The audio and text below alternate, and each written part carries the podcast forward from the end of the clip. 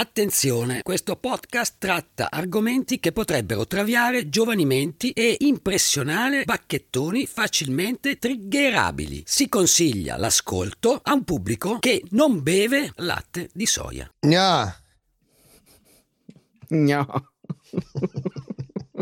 Monosillabi ormai. No. No. No. No. Allora, cazzo vuoi? Ah, cazzo vuoi? Dobbiamo registrare? Oh, stai calma però. Cazzo vuoi? Mi piace stare al buio qua con voi. No, vero, pensavo. Ma stai registrando? Ok. Ax, dov'è che siamo?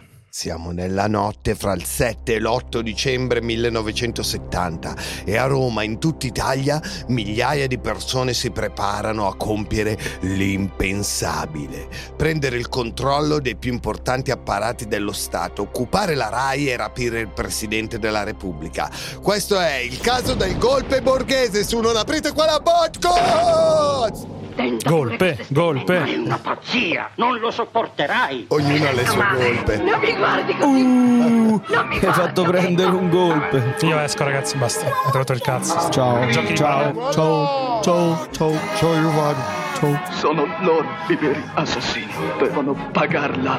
Ah, è un'opera meravigliosa. È un'opera meravigliosa. Benvenuti a una nuova puntata di Non aprite quella podcast. Un podcast che parla di misteri assolutamente assolutamente inventati da noi e che non hanno alcun riscontro con la realtà.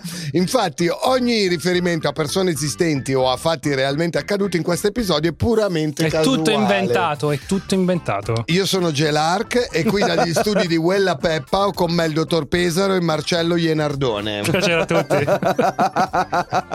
Sono cazzi vostri, non potete incularci adesso. In questa puntata parliamo di un episodio che avrebbe letteralmente potuto cambiare tutte le nostre vite e quella del nostro paese. Solo grazie a una serie di eventi mai ben chiariti, ma di cui parleremo, che tutto questo non è fortunatamente successo. Stiamo parlando del principale tentativo, perché ce ne furono pure altri, da parte di organizzazioni interne e straniere, di un vero e proprio colpo di Stato in Italia. Per realizzare l'episodio abbiamo letto Il golpe Borghese, un mistero italiano di Fabio Bertinetti e articoli dell'epoca. Troverete il link per acquistare il libro, come al solito, nella descrizione dell'episodio. Matteo, innanzitutto perché si chiama Golpe Borghese? Prende questo nome dal suo principale ispiratore, perché oggi è diverso, ma una volta per dimostrare di essere fascisti non bastava acquistare una licenza per taxi, ma dovevi fare qualcosa di più.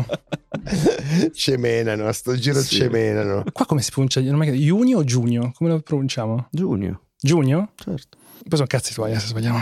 Ma va, Giugno. Io controllerei, visto che è figura di merda, con, giusto per sicurezza. Controlliamo. Rai, cult- Rai Cultura, fidiamoci di Rai Cultura.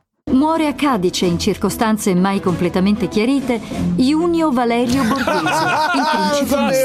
Bastardo! Bastardo! Lo sapevo che dovevo controllare. Bastardo.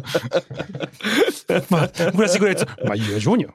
Ovvio Junio. Junio. Ovvio. Beh, ci siamo evitati il caso Alleghe due. Esatto, due. Insomma, si chiama Golpe Borghese perché è Junio Valerio Scipione Ghezzo Marcantonio Maria dei Principi Borghese, no, no, il protagonista. Non è vero, non è vero che si chiamava così, dai.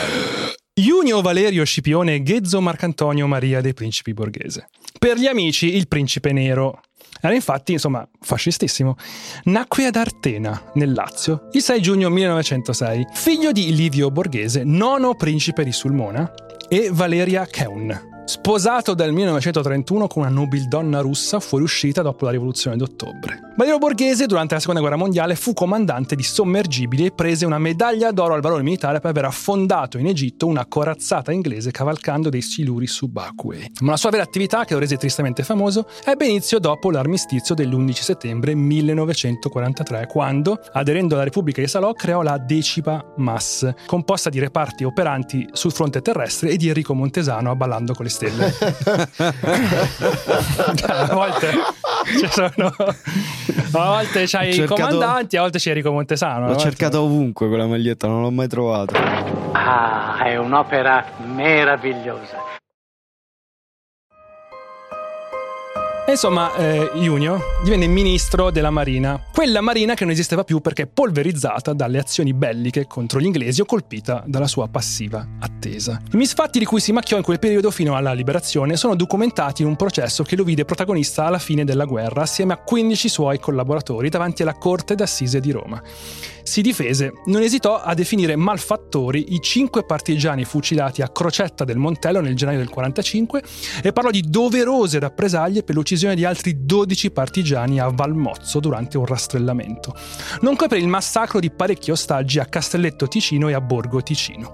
Venne condannato a dodici anni di reclusione per collaborazionismo. Ma in carcere, fortunatamente, rimase solo per quattro anni. E nel dicembre del cinquantotto ottiene addirittura la riabilitazione. In che modo? Dal momento in cui sono uscito di prigione mi sono occupato soltanto di studi di agricoltura e mi sono completamente disinteressato di politica. La Corte d'Appello stabilì che erano effettivamente maturate le condizioni giuridiche per concedere la riabilitazione. E giustamente, dopo essere stato liberato e riabilitato, fonda Fronte Nazionale, un partito neofascista, e se ne va a vivere a Palazzo Borghese, un castello principesco del tredicesimo secolo edificato ad Artena, località distante una cinquantina di chilometri a sud di Roma. Completamente disinteressato alla politica. Infatti il Fronte Nazionale non era un partito neofascista, no. Conosciamo meglio, insomma, Borghese attraverso questo articolo e intervista di Giampaolo Panza uscito sulla Stampa il diciotto marzo millenovecentosettantuno. Ah, lei vorrebbe intervistarmi? Mi aveva detto Borghese. Eh, da molti anni non do interviste a giornali italiani. La tivù mi ha invitato ad una trasmissione sui mezzi d'assalto, ma io ho rifiutato. E poi la Stampa non mi piace affatto. Cominciammo a parlare, lui mi fece un esame cortese e accurato, alle sue spalle appeso alla parete c'era il gagliardetto della Decima Mas, mi chiese: ma scriverà su di me un articolo obiettivo o... No, non potrei, gli risposi. Eh vabbè, lei ha il coraggio della verità. Torni qui domani e le darò l'intervista. E a volte basta essere onesti per ottenere quello che, quello che si vuole. L'indomani era sabato cinque dicembre, forse uno dei giorni d'avvio delle indagini sul presunto colpo di Stato. Borghese parlò per tre ore davanti a uno dei manifesti del fronte. Era un manifesto rosso che sotto il titolo Italia drogata e democratica elencava tutti i mali sofferti dal paese dopo la liberazione. Droga, omosessualità, prostituzione, disordine. Eh, tutti sti mali. Solo le cose positive. Eh. Ma ce l'ha qualche difetto quest'Italia.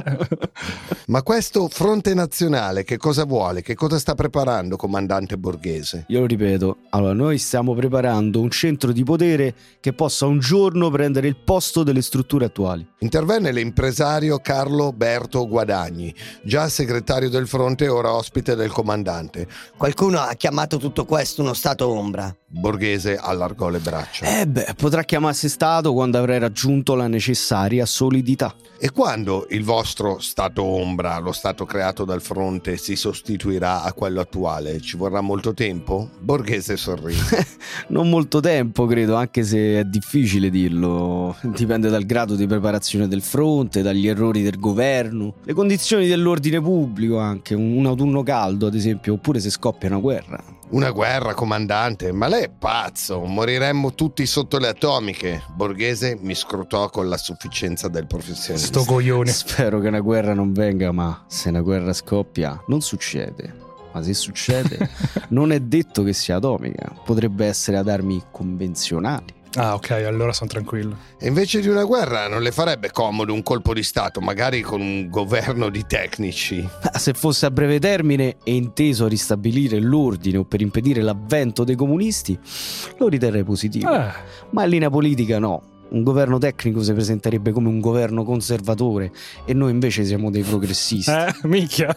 Minchia. Siamo progressisti noi. Se non credessi, come non credo, né alla destra, né alla sinistra, né al centro, io potrei essere tranquillamente essere classificato di sinistra. Siamo perfino per la socializzazione noi. Oh, hai capito? Sembra di sentire parlare te, Matteo. A partire dal primo pomeriggio del sette dicembre, lo Stato Maggiore dei Cospiratori si ritrova presso un cantiere situato nel quartiere romano di Talenti. Ah. Il cantiere era di proprietà di Remo Orlandini, uno dei principali promotori del golpe e membro di spicco del Fronte Nazionale. Una variegata processione di personaggi si presenta davanti al principe nero, militari e civili provenienti da diverse fonti e con compiti diversi. Funzionari della Rai tivù, ufficiali dei carabinieri e dell'esercito e dell'aeronautica. Ti immagini questi qua della Rai? Ragazzi, siamo anche noi, eh? Serve aiuto a fare questo colpo di stato. Vabbè. C'ho qua un montatore della Rai che è perfetto per... rapire il presidente. Si fa l'una che c'è pausa. Esatto. eh. Pausa, il colpo di Stato deve essere prima di mezzanotte, il colpo di Stato, se no poi qua scatta il sindacato, so cazzo. Straordinari. Eh. Sembrava che molti reparti avessero dato la loro disponibilità, insomma, esercito, aeronautica e carabinieri. Tuttavia c'erano ancora incertezze riguardo al ruolo chiave di Viale Romania, dove operava il comando generale dell'arma dei carabinieri. Da lì sarebbe dovuto partire il piano militare vero e proprio, con il controllo simultaneo di ogni località della penisola. Il maggiore Agnelli era la ruota dentata che collegava la Bufalotta al comando generale dell'arma. In un'altra sede, tre generali dell'esercito, sotto la supervisione del generale Battistini, stavano già lavorando per attuare il piano di emergenza che coinvolgeva la maggior parte delle forze armate dislocate in Veneto, i reparti della Folgore a Livorno, i lancieri di Montebello a Tor di Quinto e il reparto trasmissioni della Cecchignola. Ma quante persone ci vorranno pestare dopo sta puntata, Matteo? Cioè, secondo me si dovranno picchiare tutte prima quelle che per, decide, per decidere. Scusami, chi ci viene io sono Marcello Ienardone, per eh, favore. Ok. E tu sei Gelarc. Io sono Dottor Pesaro, quindi. Questi reparti non si sarebbero dovuti attivare durante l'operazione notturna, ma mobilitarsi in una fase successiva, quando il principe Borghese avrebbe eletto un proclama che sarebbe stato seguito dall'intervento delle forze armate a sostegno definitivo dell'insurrezione, con il nome in codice Tora Tora. L'operazione era organizzata in questo modo: una colonna di allievi delle guardie forestali provenienti da Città Ducale doveva occupare la sede della Rai T V a Roma. Hanno mandato Via Teulada. Ti immagini che arriva questa colonna for... di guardie forestali di, di Città Ducale in Via Teulada? Dallo studio televisivo Rai il principe Borghese avrebbe dovuto leggere il proclama alla nazione. Per facilitare questa operazione il gruppo di congiurati contava sul supporto di personale interno alla Rai. Un gruppo di civili, tutti membri dell'organizzazione neofascista di Avanguardia Nazionale, era stato incaricato di occupare il Ministero degli Interni, saccheggiare l'armeria e attendere ulteriori istruzioni. Il Ministero della Difesa avrebbe dovuto essere occupato dal generale Casero e dal colonnello dell'aeronautica Lovecchio, con forze imprecisate, probabilmente civili provenienti dalla Liguria, così a cazzo all'improvviso senza un po' di panettieri, un po' di benzinai. Tuttavia l'obiettivo più importante era il Quirinale, ovvio. A quel nucleo era stato affidato il compito di catturare il presidente della Repubblica Giuseppe Saragat e consegnarlo nelle mani del Fronte Nazionale.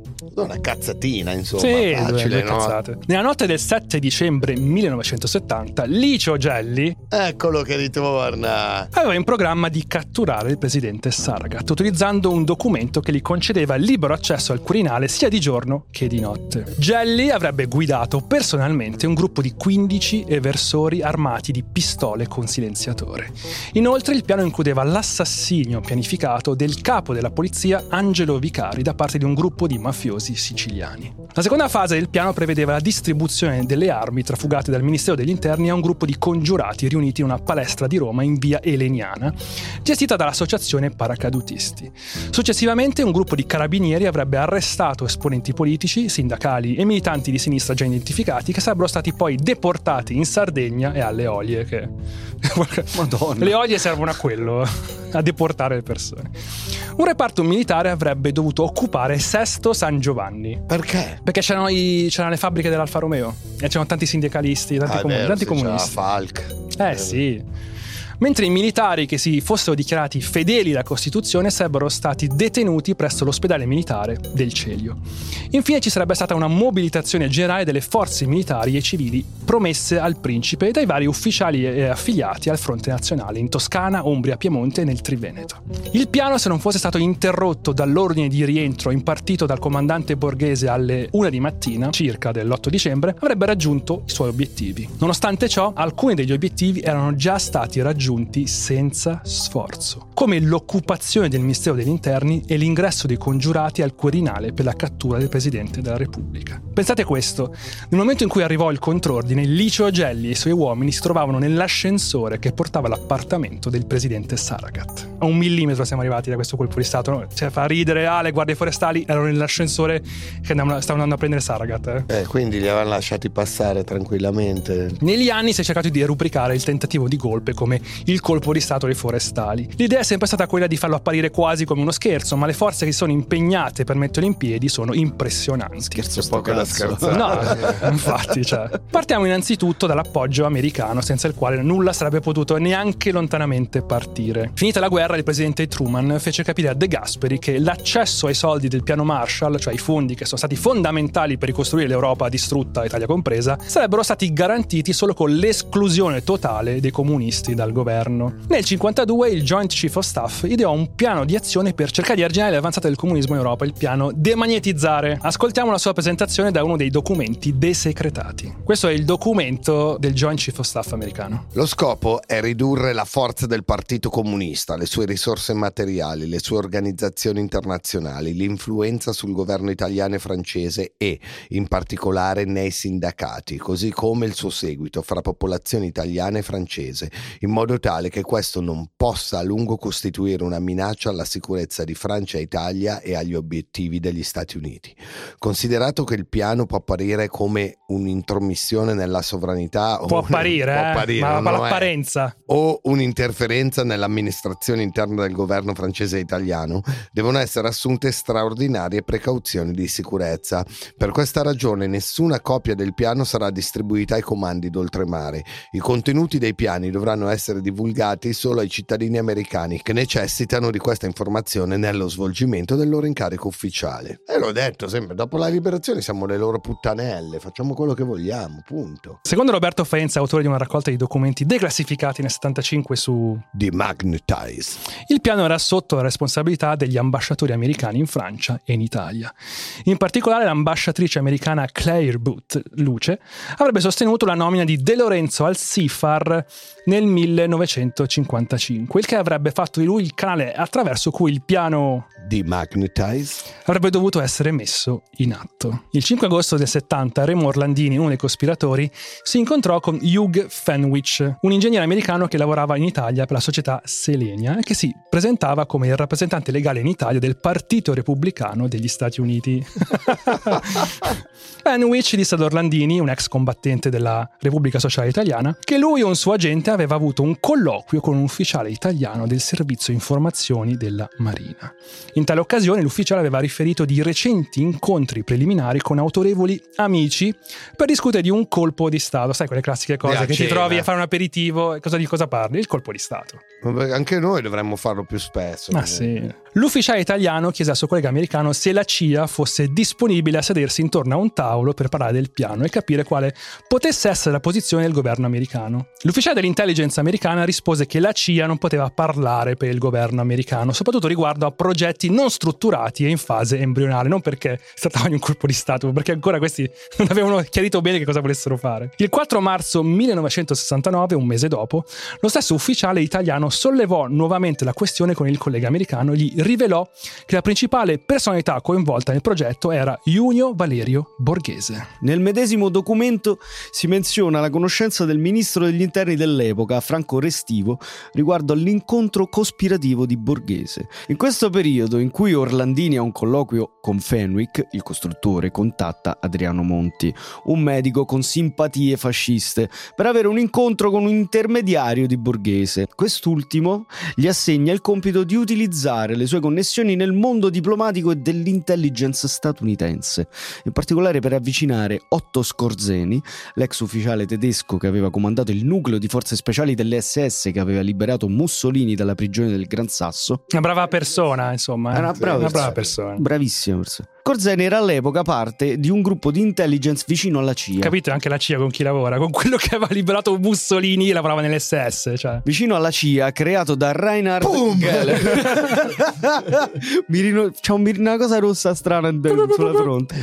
Skorzeny era all'epoca parte di un gruppo di intelligence vicino alla C I A, creato da Reinhard Gehlen, un ex ufficiale della Wehrmacht che era passato dalla parte degli americani come esperto di affari sovietici e aveva raccolto numerosi documenti di interesse per gli Stati Uniti. Quindi se tu eri, risultavi utile per gli Stati Uniti, potevi avere avuto qualsiasi tipo di passato, fatto qualsiasi cosa. Del resto, cioè, l'uomo sulla luna sono arrivati grazie a tantissimi ai nazisti, ex scienziati nazisti, insomma, che gli hanno aiutato a costruire il la razzo. NASA eh. Comunque, cioè, ho il presentimento che questo golpe poi alla fine non si è fatto, perché dicevo, oh, ma che cazzo, cioè siamo già d'accordo, che cazzo fate il golpe, cioè tutto a posto raga, tutto cioè, siamo, siamo tutti sulla stessa lunghezza, sulla d'onda, stessa pagina raga, siamo tutti amici, siamo tutti amici.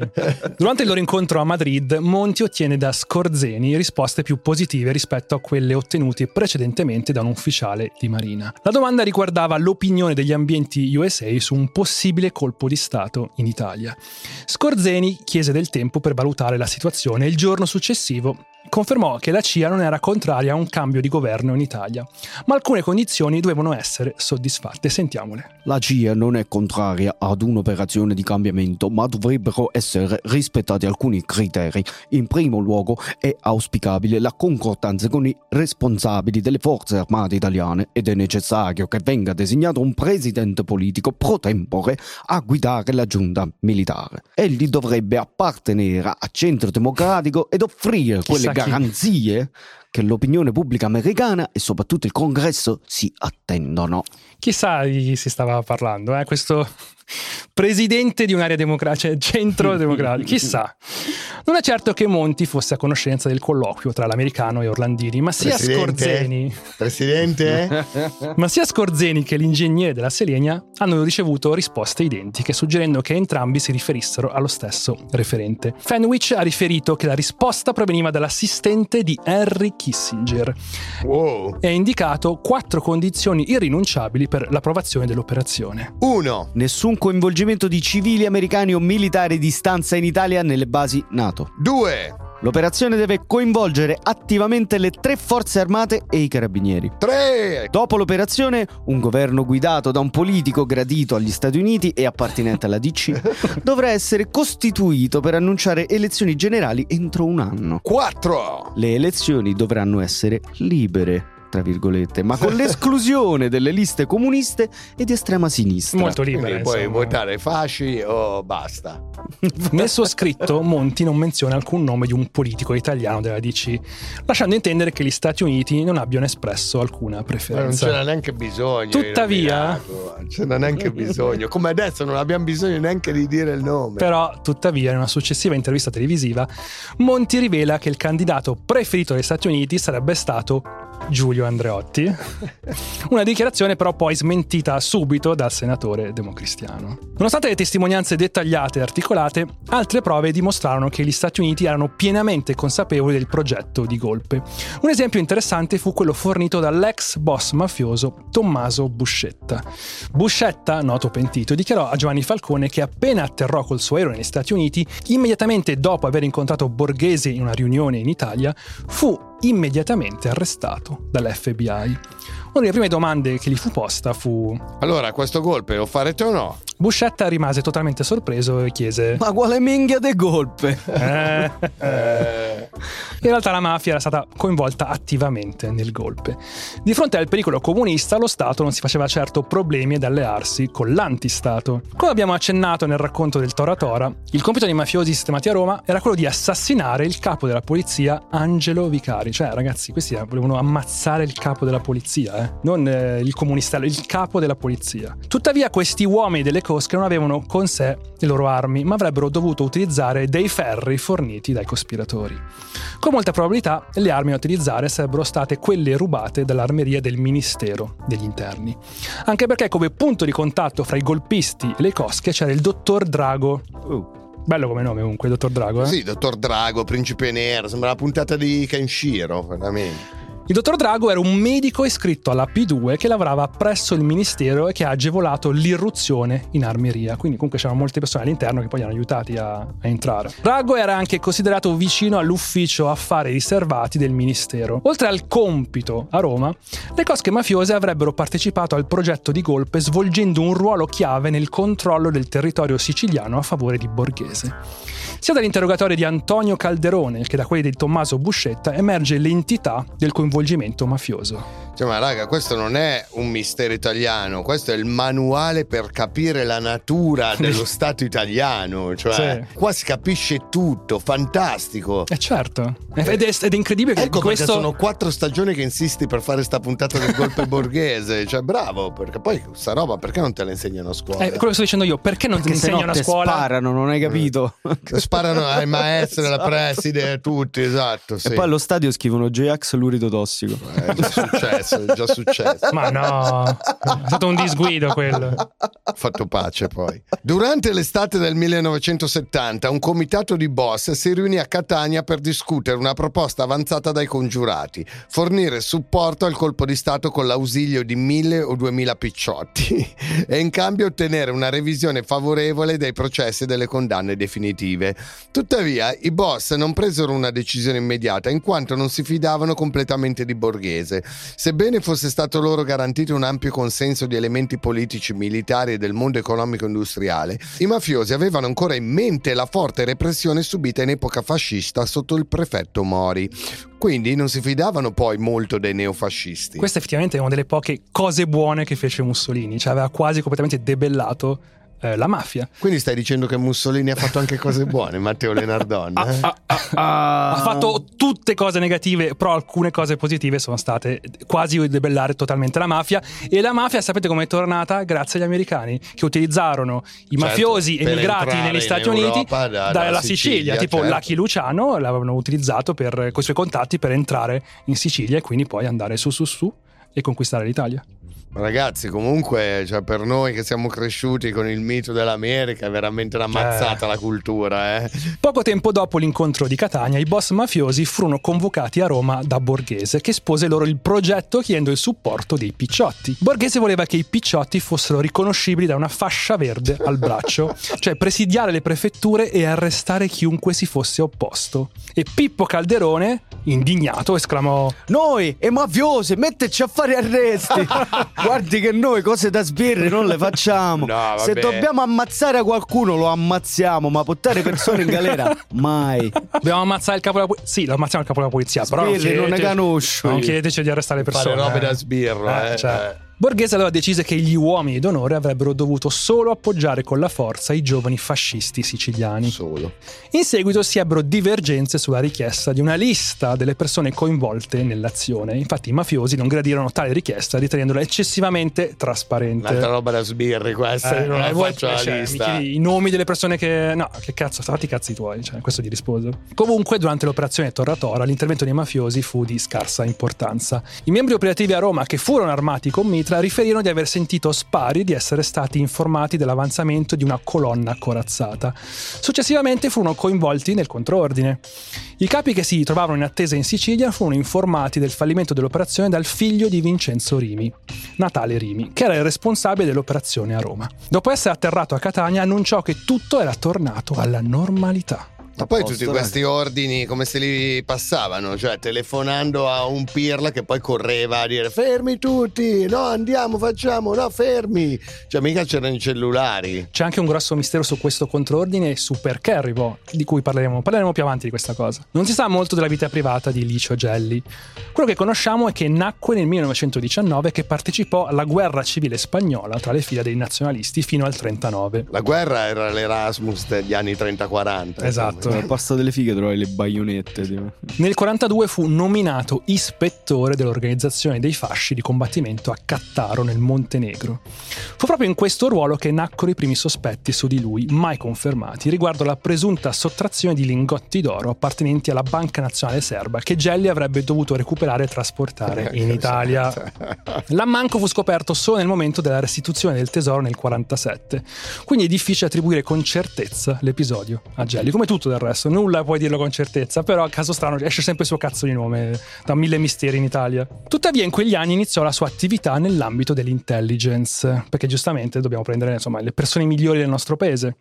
Nel quarantatré aderì alla Repubblica di Salò, Fu poi esiliato in Sardegna nel millenovecentoquarantacinque e negli anni cinquanta diventò direttore della Permaflex. Ma come? Eh? Cioè, si faceva mancare niente. Cioè, la Permaflex, ricorderete, è l'azienda nota per le televendite, no? Insomma, questa Permaflex era molto importante perché Gelli usava proprio i materassi per intrecciare relazioni di potere. Dal Corriere scopriamo il suo metodo per circuire addirittura il Papa. Scusate, sono un po' allucinato da tutto questo, cioè la Permaflex. Eh, vabbè. Una settimana dopo, il futuro capo della P due si rivolge direttamente con un'altra lettera su carta intestata a Permaflex. Da questa seconda missiva si desume che il Santo Padre ha già fatto l'onore di accettare l'omaggio di uno dei nostri famosi materassi a molle, Permaflex. Ma il titolare di questa società, commendator Giovanni Pofferi, insiste per l'udienza speciale in compagnia della consorte, che evidentemente non ha ancora ottenuto. E allora Gelli, interpretando anche un desiderio delle maestranze dei nostri stabilimenti, eh si impegna a offrire al sommo pontefice un buono per la consegna di cinquanta materassi a molle Permaflex che saranno direttamente recapitati presso le sedi degli istituti designati dal Santo Padre, firmato Permaflex, con sotto la firma a penna stilografica di Licio Gelli, che negli anni sessanta diventò direttore del secondo stabilimento aperto del fondatore Pofferi a Frosinone, feudo elettorale andreottiano. Oh, ci entra sempre Andreotti, è tutto, cazzo. Cioè, ma raga, sta roba, cioè materassi inseriti nel golpe borghese, come Italia, questo, questo italiano vero. Negli anni cinquanta iniziò a stabilire relazioni disinvolte con la politica e grazie a tali contatti ottenne una grande, enorme commessa di materassi dalla NATO.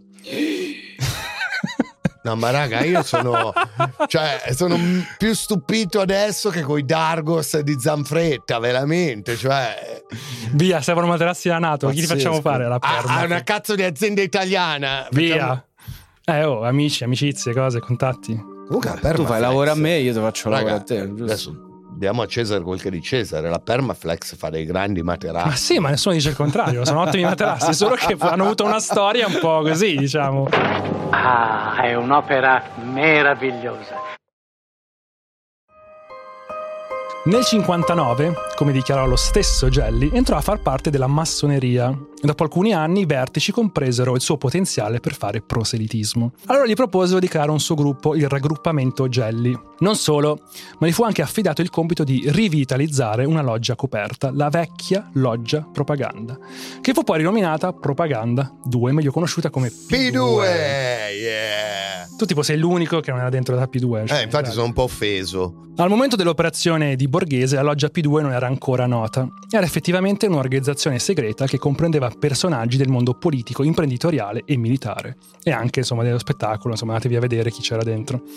Pertanto era in grado di influenzare le azioni e le decisioni di un'intera classe dirigente a ogni livello. È significativo che il compito più cruciale dell'operazione di Borghese fosse stato affidato a Licio Gelli, la cattura del presidente della Repubblica. Secondo il giudice Guido Salvini, Gelli era un agente effettivo dei servizi segreti italiani. In un colloquio del marzo millenovecentosettantatré tra Orlandini e La Bruna, un costruttore romano, Gelli viene descritto come una potenza e un uomo senza scrupoli. Gelli era stato uno dei primi aderenti al Fronte Nazionale di Borghese e circa tremila ufficiali massoni si erano uniti ai gruppi golpisti, pronti ad agire al momento opportuno per cambiare le istituzioni. Nel millenovecentosettanta, tuttavia, Gelli era un uomo potente ma poco conosciuto. Questo è stato dimostrato dall'esperienza del colonnello Santoni, un ufficiale dei carabinieri che lavorava in un ufficio di intelligence che si occupa dell'Estremo Oriente. Santoni aveva fatto delle indagini su un individuo chiamato Filippo, eh. che si dichiarava agente segreto. Il capitano aveva identificato Filippo come Licio Gelli e aveva cominciato a seguire le piste che lo portarono a scoprire che Gelli era un creditore di un ufficiale della Polizia di Stato per circa diciotto milioni di lire, un doppio giochista durante la guerra, responsabile di tradimenti sia di fascisti che di antifascisti, e un uomo con rapporti piuttosto disinvolti con la politica. Cioè questo comunque tradiva chiunque, eh? Non gli fregava un Fantastico. cazzo, fascisti, antifascisti, chiunque ci fosse davanti a lui. Secondo la deposizione di Santoni, la commessa di materassi per la NATO era stata ottenuta grazie all'onorevole Andreotti. Eh, chi cazzo doveva esserci? Quando il superiore di Santoni e il capo dell'ufficio D del S I D, il generale Maletti. Cos'è il S I D, Matteo? Allora, il S I D è Servizio Informazione e Difesa e l'ufficio D era quello eh, legato al controspionaggio. Ecco, loro vennero a conoscenza di questi accertamenti, si infuriarono con Santoni e minacciarono di spedirlo al servizio territoriale se avesse continuato le indagini. Maletti disse a Santoni che avevano toccato una persona sacra e molto utile per il servizio. Insomma, come sempre, devi farti i cazzi tuoi. Prima regola dell'essere italiano: fatti i cazzi, cazzi tuoi, tuoi. Questo aveva scoperto questa cosa già lì. Fatti i cazzi tuoi. Il tuo lavoro era scoprire queste cose. Fatti comunque cazzi, cazzi tuoi. Lo stesso. Comunque questa è la puntata veramente dove ci ammazzano, Matteo. Che ci deve ammazzare? Sono tutti dei documenti ufficiali questi. Sì, ho capito, ma è tutta roba che la gente non sa.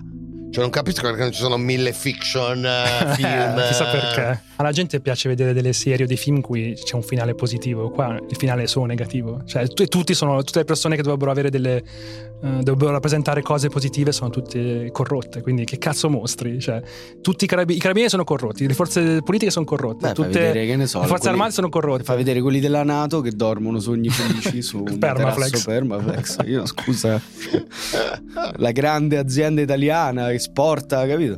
Questa è la grande imprenditoria italiana. Esatto. Comunque, dato che la censura del rapporto suggerisce la plausibilità dei suoi contenuti, possiamo dedurre che nel millenovecentosettanta Gelli, anche se non deteneva la carica di Gran Maestro Venerabile della Loggia, aveva già abbastanza conoscenze da meritare la protezione dei servizi segreti, esercitare ricatti su ufficiali di polizia giudiziaria e mantenere un legame abbastanza stretto con l'onorevole Giulio Andreotti. Comunque parliamo del famoso dietrofront, cioè perché arrivò questo controordine di, insomma, ragazzi... La mia teoria l'ho già detta. Il golpe... Ragazzi, non serve, non serve. Eh, ragazzi, il golpe non serve, già qua. La prima ipotesi è il complotto nel complotto nel complotto. ah. Un po' come la palla nella palla nella palla. Diverse testimonianze raccolte nel corso degli anni concordano sul fatto che un'improvvisa retromarcia sia stata emessa, ma non c'è certezza su chi l'abbia ordinata e perché. Una teoria suggerisce che il comandante Borghese abbia dato l'ordine di rientrare a causa della perdita di un importante supporto, un alto ufficiale dell'Arma dei Carabinieri. Secondo Adriano Monti, un generale dei Carabinieri avrebbe offerto la propria disponibilità per essere prelevato dalla sua villa di Fregene intorno alle ventidue del sette dicembre e portato all'ufficio del Comando Generale dell'Arma in Via Romania a Roma a mezzanotte. Da lì avrebbe dovuto aspettare il contatto con Borghese per poi trasmettere l'ordine di attivazione del piano di emergenza a tutti i comandi regionali. Tuttavia, l'ordine non sarebbe stato trasmesso dal comandante generale dell'Arma, ma da un ufficiale di pari grado scelto per la sua autorevolezza. I congiurati si chiedevano se i comandi regionali avrebbero eseguito il piano di emergenza in presenza di un ordine impartito da qualcuno diverso dal comandante generale dell'Arma. Nonostante il piano fosse stato ben preparato, nella notte in questione si verificò un piccolo contrattempo. Il generale dei Carabinieri non si trovava nella sua villa di Fregene. Ma come?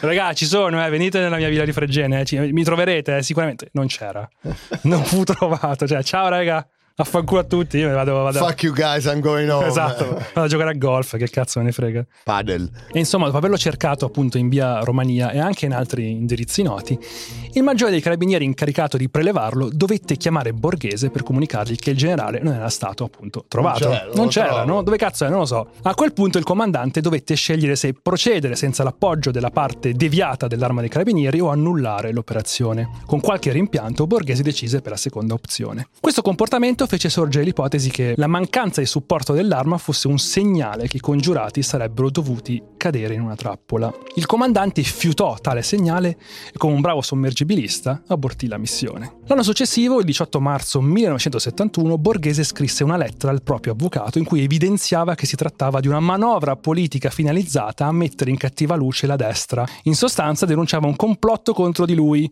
ma queste dichiarazioni vennero considerate nel contesto della sua fuga in Spagna dopo la pubblicazione della notizia del tentato golpe da parte del quotidiano Paese Sera. Quindi lui disse: no ragazzi, è un complotto contro eh, di me. Paese Sera, quotidiano che non c'è più casualmente. Noi conosciamo, cioè il golpe venne fuori grazie a un articolo di Paese Sera, non perché c'erano state delle indagini, grazie all'articolo. Andiamo alla seconda teoria, il cosiddetto colpo gobbo. Chissà perché si chiama colpo gobbo. Nel cosiddetto testamento Borghese, presidente, è il comandante stesso a introdurre un secondo scenario noto come l'ipotesi appunto del colpo gobbo. Dopo aver descritto la sua amicizia con James Jesus Angleton, agente dell'O S S, ovvero il servizio segreto degli Stati Uniti, ma durante... si chiamava Jesus di secondo nome, cioè più repubblicano di questo, cioè non potevano. Io sono repubblicano così. Fuck yeah! Insomma, questo Jesus lo aiutò a sfuggire ai partigiani. Il loro rapporto si intensificò quando Angleton fu nominato capo dei servizi americani per il Mediterraneo.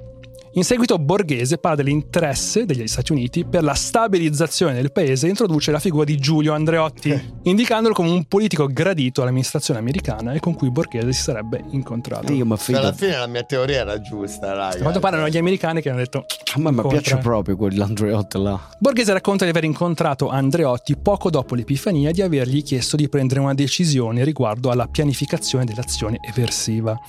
Andreotti rispose che sarebbe stata organizzata per agosto o settembre, ma Borghese non era d'accordo e si riservava il diritto di anticipare o posticipare la data. Borghese esprime la sua preoccupazione per Orlandini e confida di essere al limite del logorio e che Saccucci scalpita. Borghese teme di dover ricorrere alla vostra, presumibilmente un riferimento ai servizi segreti italiani, per la prima parte del piano. Successivamente Borghese e i suoi collaboratori preparano dettagliati piani d'azione. La data fissata è la notte dal sette all'otto dicembre. Tutti concordano sulle previsioni meteorologiche avverse. In altri passaggi del testo, Borghese menziona un consigliere di Stato di nome Dottor Bernabei, indicato come plenipotenziario di Andreotti. Emergerebbe quindi uno scenario pre-golpe dove gli americani avevano scelto Borghese come referente operativo del piano e Andreotti come referente politico, solamente che a fronte di un interventismo di Borghese dal testo sembrerebbe trasparire un attendismo da parte di Andreotti che avrebbe irritato il comandante. La sera del sette dicembre poi parte l'operazione e da un altro testo di Borghese si apprende che Di Bernabei è categorico. Bisogna attendere. Se si svia, gli americani mollano. I loro servizi sono tutti mobilitati, i piani di ascolto in funzione, a un tavolo ci controllano. Non importa, era previsto. Sono preoccupato. Da soli non possiamo fare nulla. Al Trionfale sono arrivati a ritirare le armi per i gruppi sud. Tergiversano ancora, ma ci sono più di trecento uomini alla stazione Magliana e danno nell'occhio. Al Viminale hanno raccolto pare oltre cento mitra, ma ci sono poche pallottole e mancano dei caricatori. Invio subito. Infine arriva il contrordine al telefono, attendo i tre segnali e stacco. Il dottore sconsiglia l'operazione. Bernabei chiude. Orlandini non ha bisogno che parli per capire. La radio gracchia cinque volte. Ha inizio la tragedia. Gli americani smontano tranquilli. Queste sono tutte dichiarazioni di... di Borghese, insomma. Il contrordine, quindi, secondo quanto si vincerebbe dalla ricerca di Giannulli, sarebbe venuto da Andreotti tramite il suo plenipotenziario Bernabei. Nel testo, Giannulli ipotizza che il motivo fosse riconducibile a una defezione dagli americani o dei militari. Il sottinteso è che a bloccare gli uni e gli altri sarebbe stato Andreotti. Nessun sospetto di Borghese, quindi, ma l'esecuzione di un consiglio, che in realtà era un ordine, a fronte di una sopravvenuta inferiorità tattica. Una mezza conferma dello scenario precedente, con la differenza che a orchestrare il tutto sarebbe stato Giulio Andreotti. Presidente? Beh, un po' di ammirazione c'è sempre. Bravo, comunque, comunque, eh. comunque devi rispettarlo, insomma, voleva rovesciare l'ordine democratico nel nostro paese, comunque è stato bravo. Super villain, cioè bisogna comunque apprezzarlo, dai. Queste sono alcune delle ipotesi, ce ne sono anche altre, ce ne sono mille di ipotesi. Il punto è che non sapremo mai qual è quella vera, però sappiamo che comunque c'è stato questo golpe. Comunque non vi preoccupate. Cioè, c'è stata la cospirazione per fare questo golpe. Il golpe c'è stato, è stato interrotto. Per me eh. il golpe c'è stato. Il fatto che non sia poi non abbia avuto successo. Poi ha governato Andreotti per quanti anni? Tipo una Vabbè, ventina. Eh. Il punto è che c'era Licio Gelli e quindici persone armate nell'ascensore. Eh, non è che Licio Gelli poi eh. se l'è passata male negli anni a seguire. No, eh. ma per dire, per me quello è già un golpe. Poi il fatto che non l'abbiano concluso, sti cazzi, è un golpe. Eh. Comunque non vi preoccupate, lo so cosa state pensando, ma l'Italia questa volta ha dimostrato a tutto il mondo cosa eh. si va incontro quando provi a fare un un colpo di Stato. quarantasei condanne con pene fino a dieci anni di reclusione. Wow! Gli italiani vennero infatti a conoscenza del golpe solo il diciassette marzo del settantuno, appunto come dicevamo prima, dalle pagine dell'edizione pomeridiana del quotidiano Paese Sera che titolò Piano eversivo contro la Repubblica, scoperto piano di estrema destra. Sì, vabbè. A seguito della notizia, il ministro degli Interni, Franco Restivo, in un discorso alla Camera dei Deputati confermò pubblicamente il tentativo di colpo di Stato organizzato nel dicembre del settanta. Tutto questo però in primo grado, eh? Perché il ventisette novembre dell'ottanta millenovecentonovantaquattro la Corte d'Assise d'Appello di Roma assolveva con formula piena tutti gli imputati accusati di un tentativo di colpo di Stato. Ah, si ribaltava anni ottanta, ragazzi, dai. C'è questo cazzo di paese, questo. Non va nessuno in galera, non vi preoccupate, fate quel cazzo che volete, rapite il presidente, fate quello che cazzo che volete, fate quello che volete. Si ribaltava così la sentenza di primo grado che aveva acclarato l'esistenza del tentativo di golpe nella notte tra il sette e l'otto dicembre millenovecentosettanta, aggiungendo che i congiurati erano personaggi pericolosi che non andavano affatto sottovalutati, ma non troppo velleitari, tanto che se non raggiunsero i loro scopi, che erano quelli di creare il caos nel paese, non fu dovuto certo alla reazione delle gracili strutture dell'apparato statale. Appena due anni dopo la Corte di Cassazione conferma l'assoluzione, consegnando alla storia il compito di fare chiarezza su quel controverso evento noto come il golpe borghese. E comunque il coraggiosissimo comandante Borghese ai primi sentori di cazzi scappò in Spagna per evitare guai e ci rimase fino alla sua morte il ventisei agosto millenovecentosettantaquattro, cioè un anno prima della liberazione del franchismo praticamente. E lui è rimasto lì tranquillo in Spagna, si fate cazzi suoi, cazzi vostri ragazzi. Comandante! Che cosa ne penso? Un po' all'acqua di rose, l'ho già detto, ma tu cosa ne pensi? Io penso che innanzitutto Borghese avrebbe dovuto prenderlo e impiccarlo eh, alla fine della seconda guerra mondiale, no, okay, come no, si fa nei paesi normali. Detto questo, ma... Lui e altri tipo tutto, gran parte delle persone che poi hanno fatto parte dello Stato Borghese. Italiano. Mi dicevi giustamente tu, ma che cazzo serve a fare tutto sto casino? Tanto poi è successo già.